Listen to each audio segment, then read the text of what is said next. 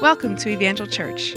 Our mission is to bring people into a life changing relationship with Jesus Christ. For more information, visit us at evangelchurch.com. Good morning. Let's give it up for the worship team. Is that all right?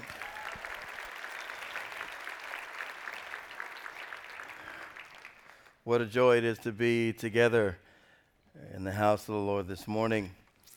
For the past few weeks, Pastor Chris has introduced us to and escorted us into a very, very timely series for this Easter or resurrection season, a series entitled Come and See. His weekly exhortation last Sunday, as I was standing in the back, it caught my attention again, and I wrote it down very quickly, and it came to mind again this week. His weekly exhortation to us has been that the byproduct of believing in Jesus is bringing people to Jesus Christ. And in keeping with that theme this morning, I'm going to ask you to turn with me to two companion passages of Scripture. We're going to look at the same scenario, but I want us to look at it through the lens of two different gospel writers. We do that because many times when you find the gospel writers recording an incident, they often record the details through the lens of their own experience, their own perspective. We look at the lens of Matthew, who certainly wrote his gospel with a slant toward the Jews. We look at the gospel of Luke, who was both an historian and a physician and was given to great detail. So this morning I'm going to invite you to turn with me to two passages of Scripture. First of all, to Matthew chapter 8, and then we're going to go to the gospel of Luke chapter 7. Matthew chapter 8, beginning at verse 5, and I'm reading from the NIV this morning. When Jesus had entered Capernaum, a centurion came to him asking for help. Lord, he said, my servant lies at home paralyzed, suffering terribly. Jesus said to him, Shall I come and heal him?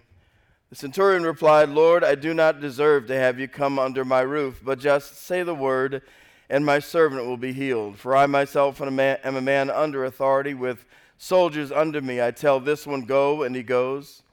And I tell that one, come, and he comes. I say to my servant, do this, and he does it. When Jesus heard this, he was amazed and said to those following him, Truly, I tell you, I have not found anyone in Israel with such great faith. I say to you that many will come from the east and the west and will take their places at the feast with Abraham, Isaac, and Jacob in the kingdom of heaven. But the subjects of the kingdom will be thrown outside into the darkness, where there will be weeping and gnashing of teeth. Then Jesus said to the centurion, Go, let it be done as you believe it would. And his servant was healed at that moment. Please turn to the Gospel of Luke, chapter 7, beginning at verse 1. When Jesus had finished saying all this to the people who were listening, he entered Capernaum. There, a centurion servant whom his master valued highly was sick and about to die. The centurion heard of Jesus and sent some elders of the Jews to him, asking him to come and heal his servant. When they came to Jesus, they pleaded earnestly with him, This man deserves to have you do this because he loves our nation and has built our synagogue. So Jesus went to them. He was not far from the house when the centurion sent friends to say to him, Lord, don't trouble yourself, for I do not deserve to have you come under my roof. That is why I did not even consider myself worthy to come to you. But say the word, and my servant will be healed. For I myself am a man under authority, with soldiers under me. I tell this one, Go, when he goes, and that one, Come, and he comes. I say to my servant, Do this, and he does it. When Jesus heard this, he was amazed at him. And turning to the crowd that followed him, he said, I tell you, I have not found such faith even in Israel. Then the men who had been sent returned to the house and found the servant well. The title of this morning's message is Come and See. The subtitle is Go and Tell. Would you join me in a word of prayer? Heavenly Father, we gather this morning in your house and Father, we pause. We pause to give you thanks. We pause, oh God, to thank you for every aspect of our gathering together this morning. Lord, that you granted us health and strength and a mind to come together. Lord, to lift our voices in worship and adoration with brothers and sisters of like faith. Lord, you've stirred something in our hearts on this Sunday morning, even with a sleep deficit, God, to come to your house, God, to lift our hearts in praise and in worship. Lord, to stand side by side with others in fellowship, oh God, and then, Lord, to pull up to your table and hear your word. Father, this morning, in the name of Jesus, we sanctify this hour unto you. And Father, we pray that you would be the one who would speak to us, O God, by your grace. By your grace, O God, grant us strength that, Lord, we together might be conduits of your truth this morning. Lord, as we give and receive what we believe is on the heart of God, Father, give us ears to hear what the Spirit of the Sovereign One would say to us. Father, help us, enable us in these moments.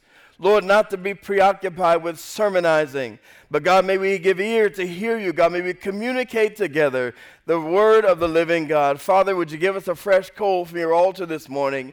And Father, as you speak to us, and surely, God, you will, as you speak to us, oh God, ignite something on the inside.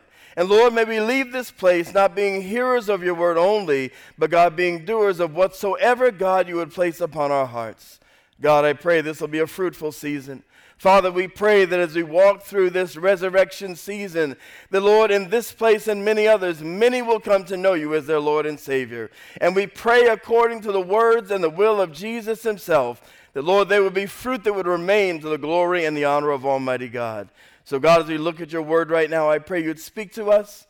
Lord, speak to us, change us, challenge us, motivate us, and use us, I pray. And God, we pray these things together in Jesus' name. Amen. Amen.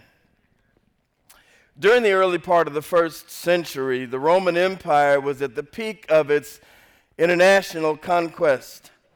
Roman occupation was the norm in much of the territory that surrounded the Mediterranean Sea. And I do want to talk to you for a few moments about the Romans because I want to help us this morning get into the setting of our text that will help us to understand some of the dynamics that were taking place. Centurions, tribunes, soldiers, guards were everywhere. Whenever you look around the cities, under Roman occupation, it was not uncommon to see those who were in military garb everywhere you would tend to look. But may I suggest to you this morning, they were not there because they had a fleeting interest in the nation of Israel. They had very little interest in the God of Israel. They had very little interest in her people and very, very little interest in her well being. Nonetheless, in those areas that were under Roman occupation, virtually everywhere you would look, you would find those who donned the Roman uniform because they were there representing Caesar and his great interest. This is true all over the Roman Empire, and certainly it was true in the region of Judea during the time of the life of Jesus. In all likelihood, Again, everywhere you looked, you would see them. So, in all likelihood, in my own imagination, I thought at every baptismal service, there were Romans who were present. At every marketplace gathering, the Romans were present. At every temple festival, the Romans were present. At every political rally, the Romans were present. And at every public assembly, without question, the Romans of that day were present. Everywhere you looked, there they stood. They were armed and they were attentive. However, they were not there out of compassion and they were not there out of spiritual curiosity. We know that the nation of Israel, in a religious sense, stood unique among all the nations of what we call the then known world at the time. All the other nations were inundated with the idea of polytheism that's they would worship one or two or 22 or an unknown number of gods, and some, so as not to offend one of the fictitious so called gods, would raise stations of worship and put labels on them that this was to the unknown God. One of the things that irritated many in the Roman Empire and mystified others was that when it came to the Jews, when it came to the nation of Israel, they were the only nation of people in the area at that time who were not polytheistic. They were committed to the worship of one God, the God who said, when he identified himself, he said simply, I am that I am. Glory to God. And this irritated some. Some thought they were not loyal to Caesar because they didn't do that. Some thought they weren't loyal to the many other gods. But some were mystified by the monotheistic understanding and practices of the people of God. However, I would suggest to you this morning that this endless presence of the military, the Roman military, was not because it stirred up some sort of spiritual curiosity in their hearts. They were there out of compulsion. They were all over the place out of a sense of self preservation and they were there to complete an assignment for the completion of an assignment in order for them to earn a livable wage. Centurions were commonplace among the ubiquitous Roman presence during the days and ministry of the Lord Jesus Christ.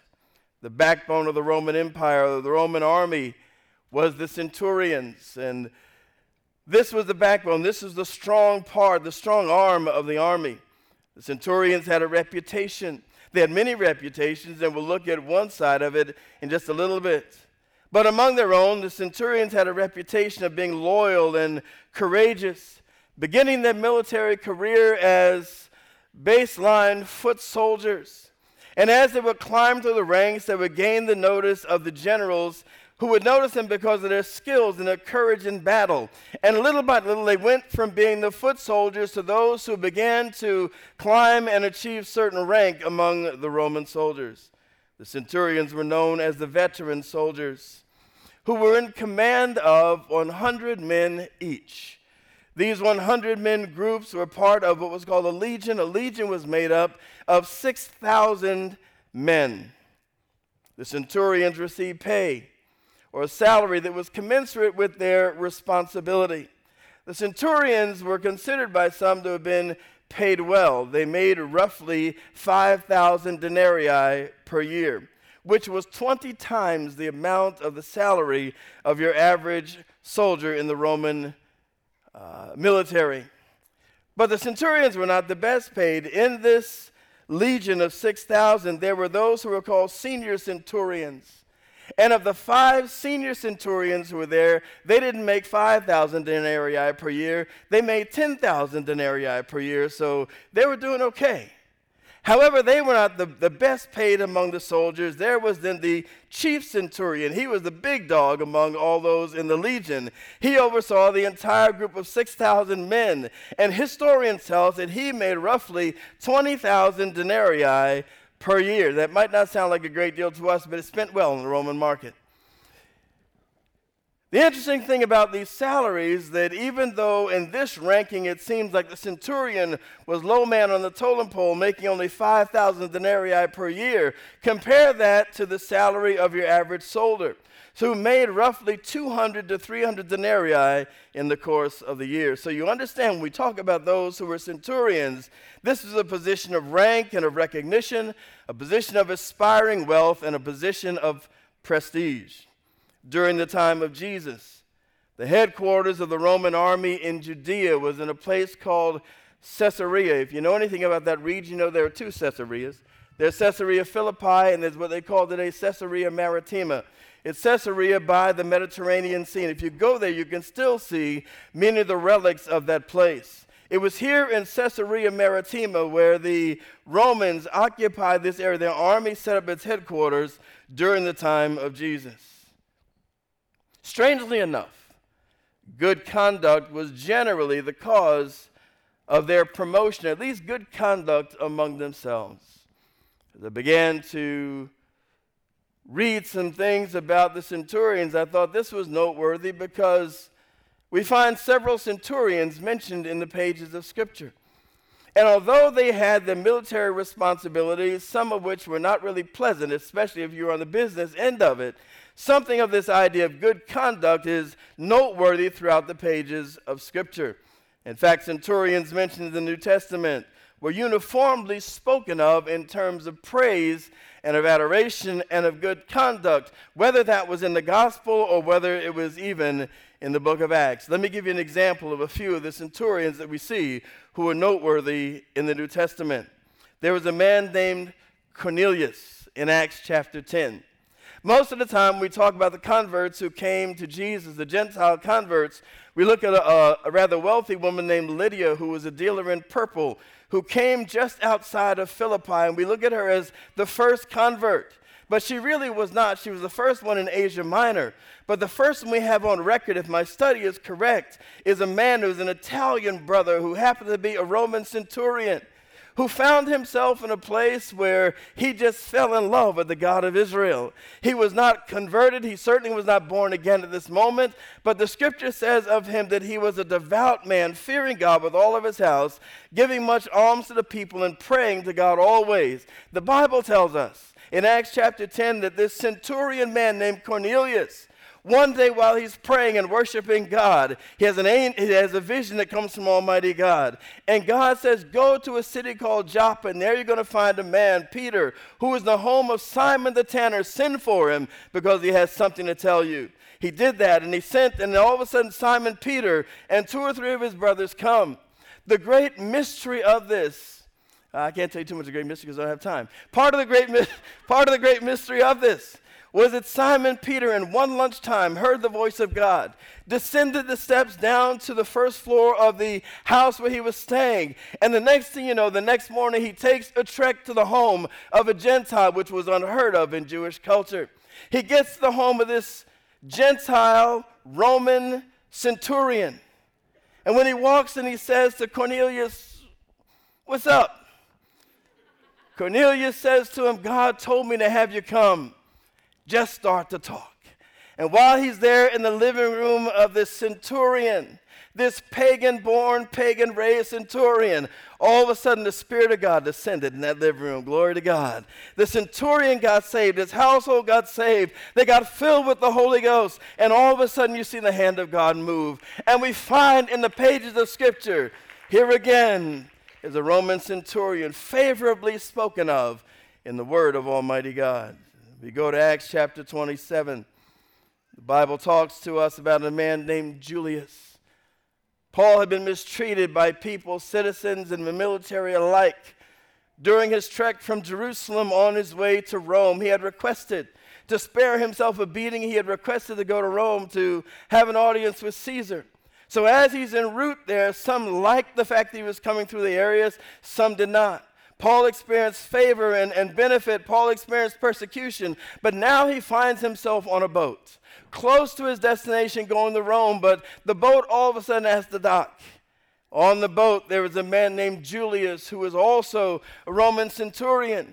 And he could easily have r- raised the hammer, fallen hard upon the Apostle Paul because maybe he didn't like the preaching of Paul. But that wasn't the case at all. Once again, we find a, a a Gentile man, once again, we find a centurion commended in the pages of Scripture. The Bible says in Acts chapter 27 that in kindness to Paul, Julius allowed him to go to his friends so they might take care of his needs. Glory to God. There's another unnamed centurion that we find at the foot of the cross. The Bible lets us know that as he stood there and he watched the blood cascading down the face of this Messiah, as he heard no scream from Jesus when they broke his legs because they didn't have to. As he heard not a whimper from the Lord as they pierced his side because Jesus was already dead, something arrested the attention of this centurion man. And one author of the scriptures put it this way he said, He looked up at the body of Jesus and he said, Certainly this was a righteous man. That brings us to the subject of our text this morning. A Roman centurion whose actions and whose character caught the attention of the Son of God. We do not know the length of his service. We do not know the heft of his wages. We do not know the name of his wife and or his children. We do not know where he would lay his head and whatever place he would call home. But we do know one thing about this man that in spite of all of his military prestige and prowess, he was a man who had a deeply tender spot somewhere in his heart. We look at the, the pictures and the images we see of Roman centurions, they're always hard nosed and, and all that kind of stuff, but there was a tender spot somewhere in the heart of some of them. And the scripture makes it clear that this unnamed centurion in the text we read today had a soft spot because the Bible says this it says, A beloved servant that he had was sick. He was paralyzed and sick unto death. What did the centurion do? The centurion, by virtue of Roman law, could have taken an entirely different course. Roman law made the provision for a centurion that if his servant got sick, not only did he not have to take care of him, Not only did he not have to keep him under his employ, not only could he have fired him, but history tells us that if he wanted to, instead of taking care of that sick servant, he could simply have killed him and gotten another one. This Roman centurion did not have murder in his heart, but he looked at this beloved servant, and the scripture makes it clear that he went out looking for help. Glory to God. Didn't have to do it, but there was something in the heart of the centurion who had no animus for the servants. He did not feel that his service soon was done. He thought, I need to get him some help. In his quest for a remedy, he remembered the rumors that he had heard about a controversial Jewish preacher. Romans had the responsibility of civil obedience. Whenever there was a disturbance, it was the responsibility of the centurions to quell any kind of riot that might take place. Whenever there was a large public gathering, whether it was political or religious or whatever it might have been, the Romans had the responsibility of being there. And if there was civil unrest, they had to report to Caesar. Somewhere in his journey, somewhere in his responsibilities, it appears that this Roman centurion had heard rumors about a, a preacher from Nazareth a Jewish controversial preacher who was going around talking about the kingdom of God, who was saying things like, Love your enemies, bless them to curse you. And it piqued something in his curiosity. And as he thought of the need of his servants, the one thing that came to mind was this itinerant Jewish preacher. When this unnamed centurion reached Jesus, that's when things really began to happen. Because the Bible says that when he finally reached Jesus, he found out where he was and he heard that Jesus was in Capernaum, a city that Jesus would often frequent. The Word of God says that when he found out that Jesus was in Capernaum, the centurion made his way there. And when Jesus saw something, when he saw Jesus, Jesus saw something in him, something in the centurion that warranted the account of the centurion, as brief as it may be to find itself in the pages of Scripture. And if Jesus felt it necessary to include it in the pages of Scripture, we need to pay attention to whatever it was that was said. Amen? Jesus said, I tell you the truth. I've spent the last couple weeks reading over this passage, and I would tell Pastor Chris, no, I'm not going to preach on that. I'm going to do something else. And yeah, but I came back here again. Well, no, I'm going to preach. No, but I came back here again. And the thing that kept hooking me was the words of Jesus. Jesus said, I tell you the truth. I have not found anyone in Israel with such great faith. I have not found anyone among my own chosen people who have the faith that I've seen demonstrated in this Roman centurion today. And because of that, the account of the centurion finds its way in the pages of our scriptures this morning. This morning, I want to tell you about the fledgling faith of this centurion. A faith that caught the attention of the Son of God, that caught the attention of the Savior. A faith that called to action the powerless local elders who, when there was a need for someone to be healed, there was nothing they seemed to be able to do about it. A faith that witnessed the supernatural. And I want to tell you about this faith because there were a few things that the faith of the centurion recognized things that he recognized as he stood there in the presence or as he came into the presence of Jesus Christ. And these things that he recognized are things that would serve us well today to recognize also. So let me share with you three things that the, the faith of the centurion recognized. Now, we'll be brief this morning. Excuse me.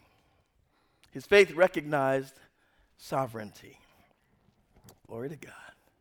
His faith recognized sovereignty. Luke chapter 7, verse 3 says this The centurion heard of Jesus and sent, asking him to come.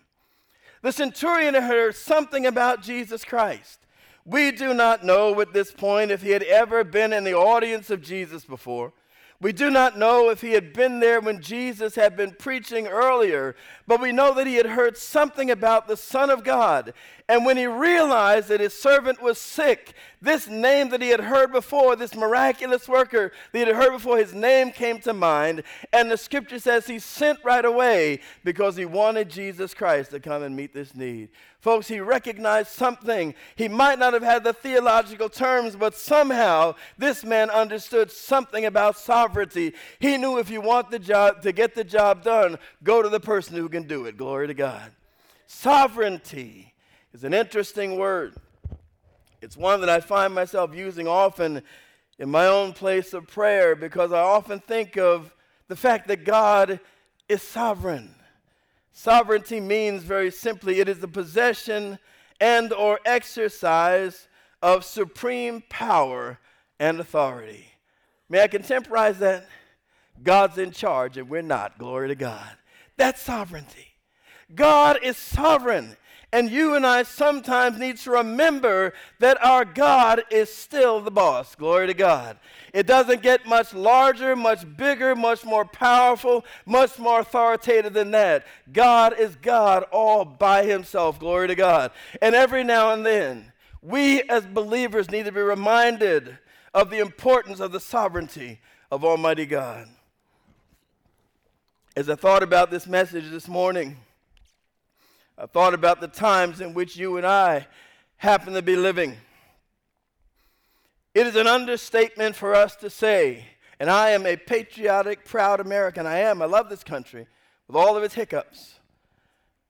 But it's an understatement for us to say that our country is in trouble. Our country is filled, it's, it's inebriated with sin on every single level.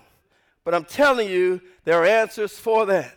The Word of God says, where sin did abound, grace did much more abound. Glory to God. The Bible talks about righteousness exalting a land. And may I suggest to you, respectfully, in this election year, what we need is not just a better Democrat or Republican.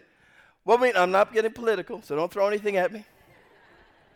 We don't need a better libertarian or socialist or fascist or Tea Party member. What we need is for the people of God to remember that God is sovereign. It is not a party that is sovereign. You and I need to fall on our faces and say, God, once again, would you heal our land?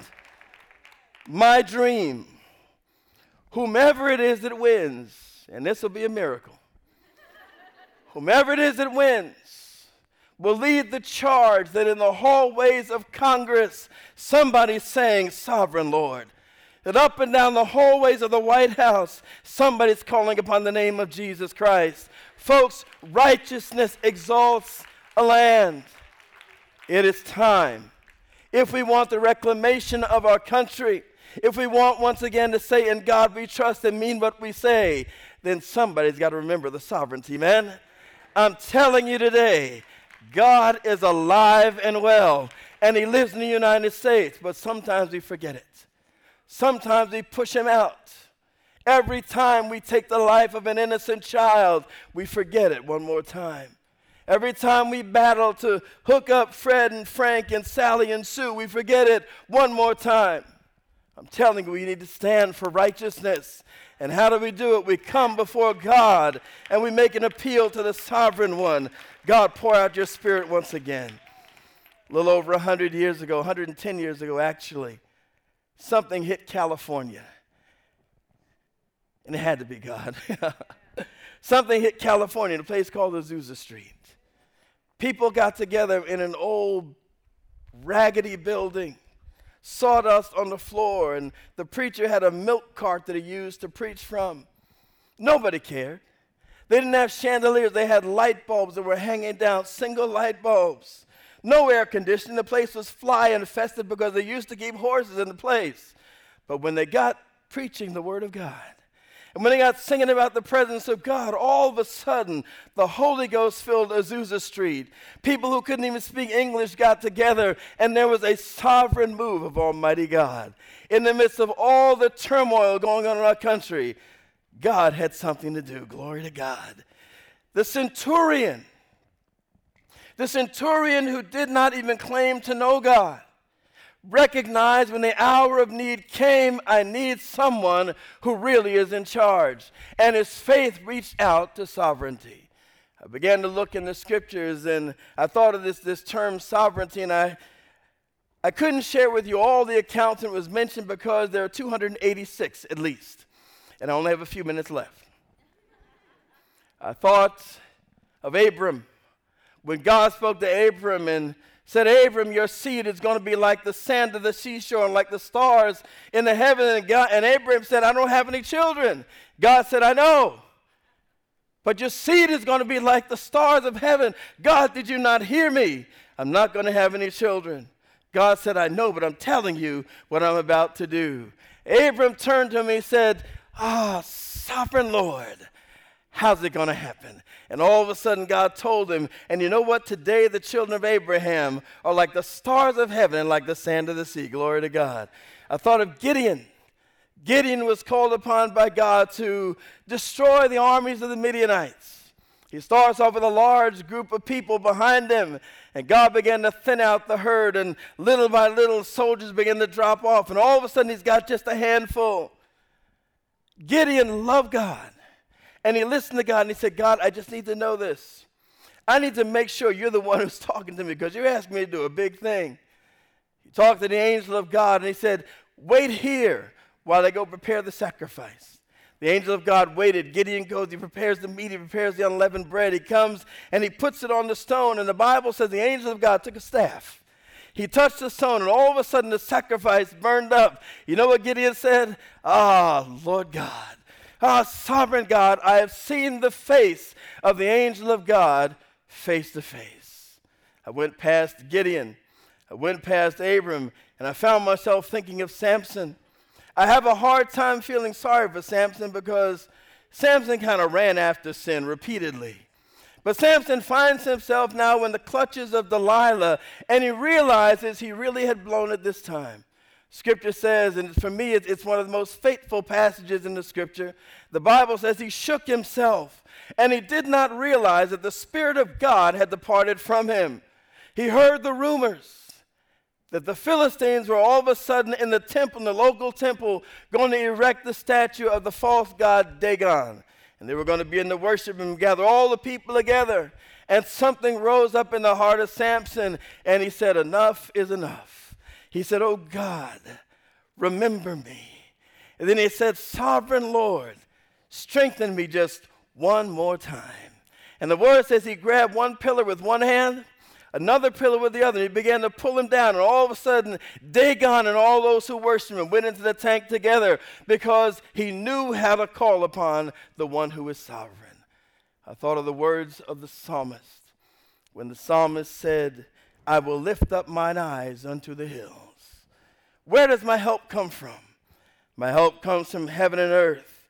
It, it comes from the maker of heaven and earth. There was something in, their understanding of sovereignty. And may I suggest to you this morning that in the heart of the centurion, something in this faith that caught the attention of Jesus Christ was a faith that recognized I'm not going to the second in command. If I want my servant to be healed, I'm going to the one who I know can get the job done. Glory to God. He went to Jesus because Jesus was sovereign. Glory to God. His faith recognized sovereignty. His faith, secondly, recognized authority. It recognized authority. We know that because Jesus said so. Luke chapter 5, I want to read the first six verses because I want us to understand something about this authority. Remember, the centurion said, I'm a man who's in authority. I say to this servant, go, and he goes. I say to this one, come, and he comes. I say to that one, do this, and he has to do it. I understand authority. May I tell you this morning, church, I think sometimes we need a refresher course in understanding authority. Jesus had all authority. All authority is given unto me. So I'm putting you on assignment. Go and make disciples. The enemy is a master in understanding how authority works, and so must the church of Jesus Christ be.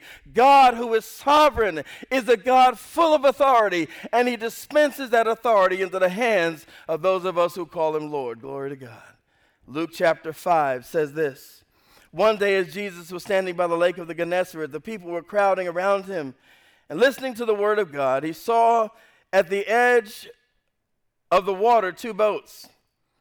They were left there by the fishermen who were fishing with their nets, who were washing their nets. He got into one of the boats that belonged to Simon, and he asked him to put out a little bit from the shore.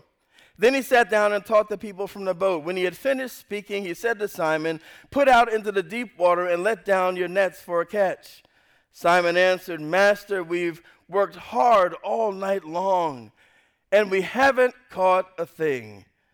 But because you say so, I will let down the nets. And when they had let them down, the catch was so large that the nets began to break. Jesus was in the boat doing what he did well, preaching. Peter was in the boat doing what he did well, he was fishing. He'd been fishing all night long and he had caught nothing. Jesus comes along and says, Push out a little bit further. And when you do that, drop your nets over on this side. Now, Simon Peter, because you know Simon never had a loss for words, Simon could have simply turned and said, Look, preacher, you do your job, I'll do mine. I'm not trying to preach, you don't try to fish. But he said, and I love the King James here. He said, Nevertheless, he said, I've been out here all night long and haven't caught a thing. Nevertheless, at your word. And he takes those nets, drops them over the side of the boat, and the boat almost tips over. Glory to God. Why that happened? Because Simon Peter recognized I might be the professional, but he's the one that's got the authority. Glory to God. Every now and then, you and I need to let go of being in charge and realize, God, you're the one who's in charge. You're the one who's got authority. You're the one about whom the word says all authority is given unto you in heaven and on earth. May I suggest to you a few others? Simon Peter was on a roll. Simon Peter walked on the water because Jesus said so. Blinded eyes were opened because Jesus said so. Your sins and mine have been forgiven this morning because Jesus said so. A dying servant was restored to health because Jesus said so. Glory to God. There's something about the authority of the Son of God. You and I need to pray again, believing that when God hears us, God answers prayer. Praying in authority. This is the confidence we have in Him. That if we ask anything according to His will, the Bible says we know that He hears us, whatever we ask. And if we know that He hears us, we know the petition that we desire of God. Folks, there is authority in the name of Jesus Christ. Glory to God. The devil knows it, sickness knows it. And you and I need to learn that. When we pray, don't be afraid. And let me tell you what authority is not. Authority is not loud talking, smack talking Christians who that's not authority. Authority sometimes comes in a whisper. And it can say something simply like, Jesus, you said so. Therefore, glory to God. You know something I love to I love to lay hands on me. And I'll tell you what I mean by that. I love when people pray for me. Some folks prayed for me this morning, and that was great. But you know those times when you're by yourself and there's nobody around to pray? Maybe you never had that. Maybe you always got people around. Nobody around to pray. But I make it as biblical as I can. I have prayed, and if I haven't had oil, I've gotten a stick of butter. It was slippery, so I thought, well, that'll work. the Bible says, call for the elders of the church. I got credentials in my pocket, so I lay hands on myself. And there have been times, I'm telling you the truth, and I'm not talking about arbitrary talk, but when that something rises up on the inside, I've laid hands on myself and just said, Sickness, you can't stick around today. There's no time for this today. The Bible says that Jesus Christ is our healer. Sooner or later, we're going to believe it. When the centurion, something stirred up in the bosom of the centurion, it was a faith that recognized sovereignty. He's the guy who can get it done. It was a faith that recognized authority. Jesus, I have been under authority. And I know if you just send the word, you don't even have to come to my house. You don't have to lay hands on him. Just say it. Say it so. And just like the fish leaped up into that boat, my servant's got to be well. Glory to God. He recognized sovereignty. His faith recognized authority. One last thing, and very quickly the faith of the centurion recognized availability. It recognized availability. When the centurion approached Jesus, there were several things that he demonstrated when he connected with the Son of God. The centurion showed a great deal of humility when he came face to face with Jesus Christ. He showed a great deal of respect when he came face to face with Jesus Christ. He showed a great deal of sensitivity and many scholars believe that because when he came to Jesus, they believe he just might have been sensitive to Jesus, trying to spare him the awkward challenge of whether or not he, as a Jew, should enter into the home of a Gentile. It violated everything in Jewish law at that time for a Jew to enter into the home of a Gentile. And some scholars believe that when the centurion came and said, Jesus, don't come to my home that maybe it was an act of sensitivity trying to spare Jesus the awkwardness of that moment. Maybe he was trying to spare Jesus the longevity of yet another trip and the distance of that travel. Just maybe that was what he was thinking. He didn't know Jesus well enough to know what Jesus' response would be. But may I tell you, he also didn't Jesus, know Jesus well enough to know that with Jesus, none of that mattered. Glory to God. Jesus didn't care where he lived, who he lived with, what his address was, what his neighborhood was, none of that stuff. Jesus didn't care how long or short the trip was. Jesus simply knew somebody needs to be healed. I'm on a mission. Glory to God. Jesus Christ was not put off by all those simple external things. When this man called upon Jesus, Jesus said, I'll come. Glory to God. Sometimes we say, God, I'm not worthy to be touched by you. In, and of ourselves, we're not. But may I tell you, Andraé Crouch wrote a song years ago. He wrote many of them. And in one of those songs, he said this that he looked beyond my faults and he saw my need. Glory to God.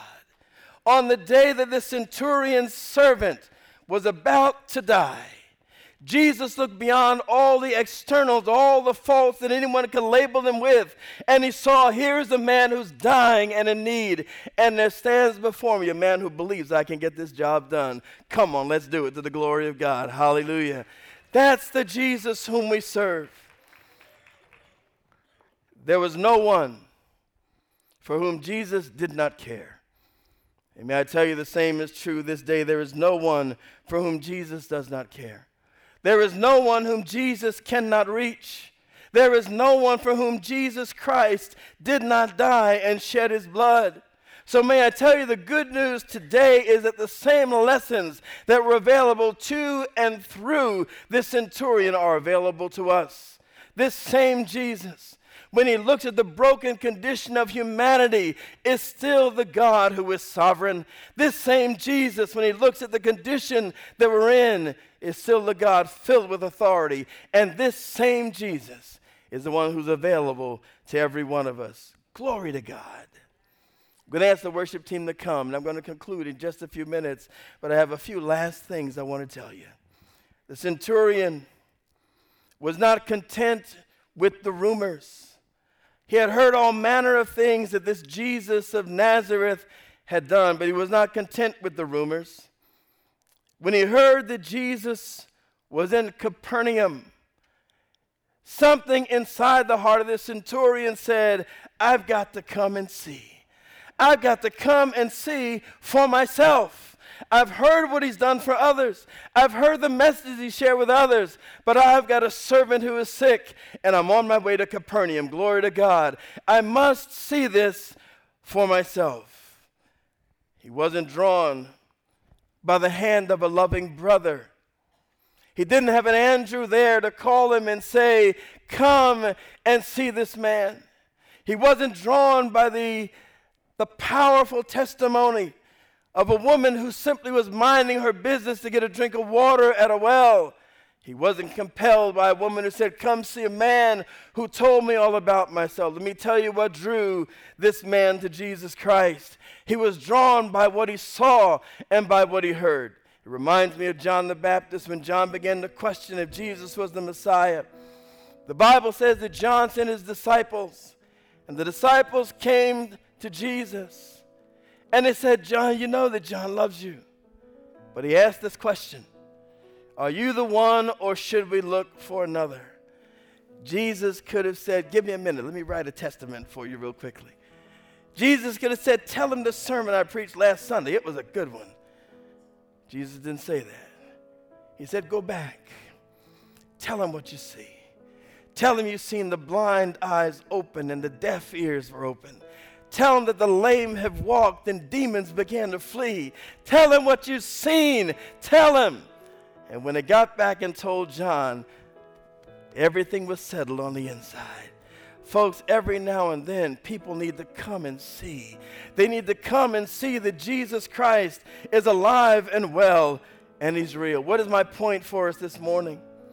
My point this morning is simply this there are some, there are many who will come to Jesus as we have been taught so well because someone comes along and they say, Would you come and see? Come and meet him.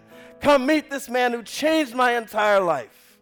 There are some, like Andrew, who took it upon himself immediately when he came to serve Jesus to realize that in truth, the byproduct of coming to Jesus is bringing somebody else. So he rushed to grab his brother. There are some, like the woman at the well. Thank God she didn't fall down the hill and get hurt because people need to hear the message. But she runs into town and she says, You got to come see a man who told me all about myself. Thank God. But what about those times when that person's not present? Let me ask you this Will people see enough of the presence of Jesus Christ in your life and mine? Will they hear enough of the sound of his voice in your life and mine? Will they sense enough of the fragrance of Jesus Christ in your life and mine that when you don't get a chance to part your lips and say, Come and see, they're drawn because of what they've seen and what they've heard. The centurion didn't have an Andrew, he didn't have a woman with a pitcher by the well, but he was surrounded with the witness of what Jesus did and what he said. Folks, you and I are the cloud of witnesses around all those around us who do not yet know Jesus Christ. May our lives, may the aroma of our lives and the fruit of our lips tell people all around us, come and see him. Because I'll tell you something about coming and seeing Jesus. I dare you to find anybody who has had a true conversion experience who can say, no biggie. When you come and meet Jesus, folks, you'll never be the same again. Glory to God. You will never be the same again. What is our challenge? What is our challenge? We've got some instruments that will help you. You'll see on the other side of the wall where if you haven't gotten tickets for the movie yet, get them, get them. Bring people if you feel, well, I don't know how to witness, take them to a movie. Let the movie's witness and grab them afterward and lead them to the Lord. Do it. We've got invitation cards. Grab a stack on your way out. And if you feel, I don't know what to say to the waitress, give her a card. Let the card do the talking, but then wait there for her response. But, folks, what is our challenge? Jesus said, if they don't worship me, the rocks themselves will cry out. May you and I never in our lives hear a singing rock or a preaching stone, because when you do, it means we're not getting the job done. Today, when we leave this place, may we be on a mission for God. May we find somebody and tell them, Come and see. Come and see the one who changed my life forever. Come and see the one who changed the course of history. And come and see the one who will receive you just as you are. Come and see and go and tell.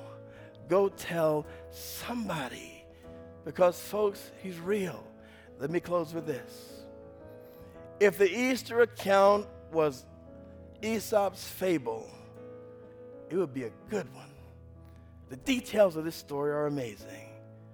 But don't you like the words of Simon Peter when he said, We have not been given cunningly devised fables of men, but I was eyewitness of his glory. What we're telling is the truth. The credentials we have, folks, is not how long you serve God or how articulate your witness is. Our credential is that it's the truth, and his name is Jesus Christ. So when we leave this place, we're on assignment from Almighty God. When we leave this place, there are people who need to hear the name of Jesus Christ, people whom you need to invite to come and see this one who will change their life forever. Those who are watching on, on TV, you need to hear the same thing also. Tell somebody.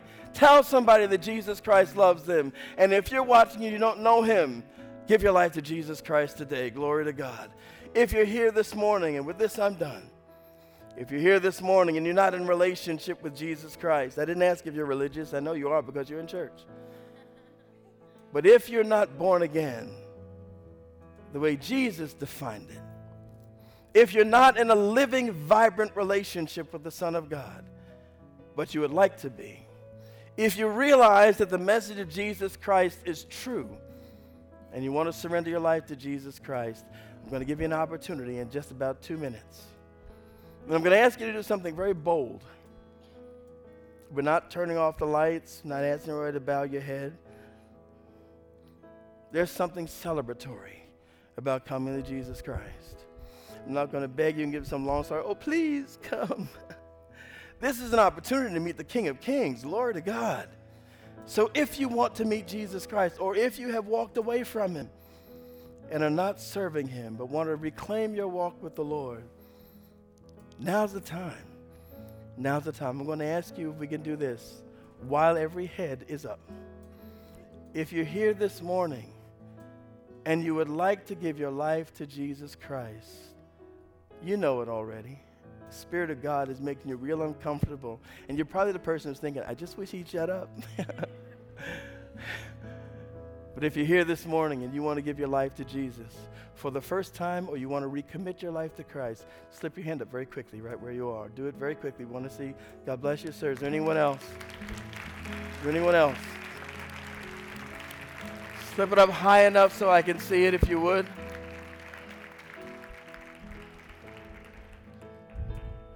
We have a special gift we want to give to you.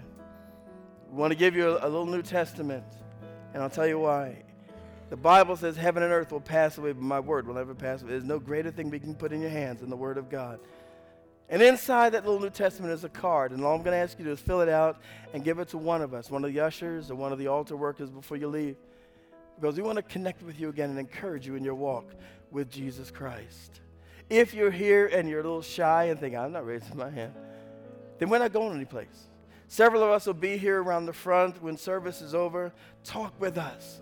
This is not a scary thing. This is a liberating moment when I can say, Jesus, take my sin and forgive me and become my Lord and Savior. And then after you have, guess what? Jeremiah said, Man, it felt good. It was like fire locked up in my bones. And all of a sudden, something inside is going to want to tell somebody else. You know what happened to me at church on Sunday?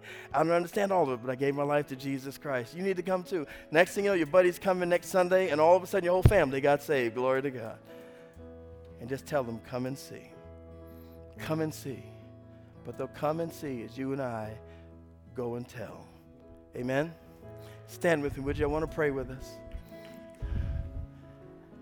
If you are in need of prayer, I'm going to ask the altar workers to come. If you would like someone to pray with you this morning, whatever the need might happen to be, then there are a team of people who will be here at the altar, want to pray with you. Many of us will be here just to help encourage you walk and, and grow in your relationship with Jesus Christ. If you just want to find a place to pray by yourself, then that is available also. If you want to stand in your pews and just worship with God, let the Word of God sink in, let it dwell richly on the inside. And then as you leave today, don't just be hearers of His Word, be doers. Be doers. Let's pray. Heavenly Father. We're so grateful, O oh God, for the testimony of this Roman centurion who heard the rumors of Jesus Christ. Something inside determined he had to come and see who this was. He had to come and see this sovereign one whom he believed could heal his servants. And Lord, you did. And Lord, we're talking about it 2,000 years later. And Lord, we're reminded that you are the same yesterday and today and forever. God, set a fire within us, I pray. Not only that we would love you ourselves, but something inside of us would be dissatisfied if we fail to tell other people that they too can come and see the one who went to the cross for them. God, touch everyone here in divine presence, I pray. Lord, for those who recommit their lives today, God, give them strength.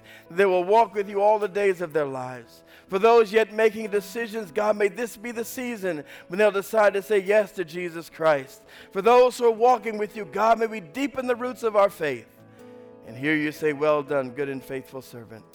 God, as we leave this place in a few moments, help us to leave remembering your word and doing what you've asked us to do. So, God, we commend this time to you. We give you thanks. We give you thanks and we give you praise in Jesus' name. Amen. I want to encourage you to take some time. The worship team is going to lead us. And then as you go in a few minutes, go knowing that God loves you, and so do we. God bless you.